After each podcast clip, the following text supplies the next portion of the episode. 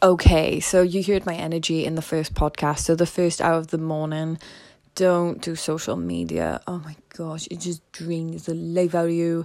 Um, so I'm just gonna walk through my first hour of the day. Um, obviously, I do find it hard to sit there for an hour and journal these days. no, ma'am. Um, so sorry, I'm just flinging it through in my journal. So I walk it through you guys. Hello.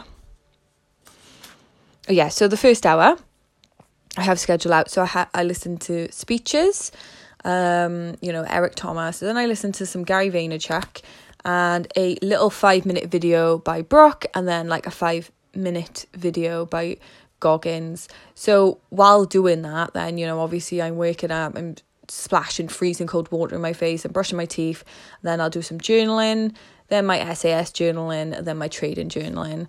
Uh, lots of journaling, but you know, when because I've been doing it for so long, I know I can finish all my journaling in 20 minutes. And if anything, um, if I had over the time, then that's when I just act stupid.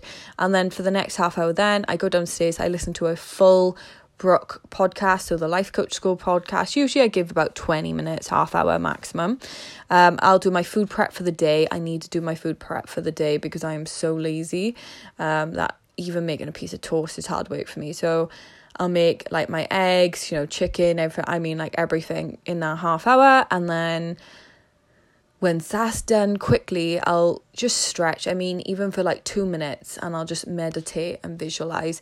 It just helps me feel like I've just ticked that box of the day. And then I'll go off.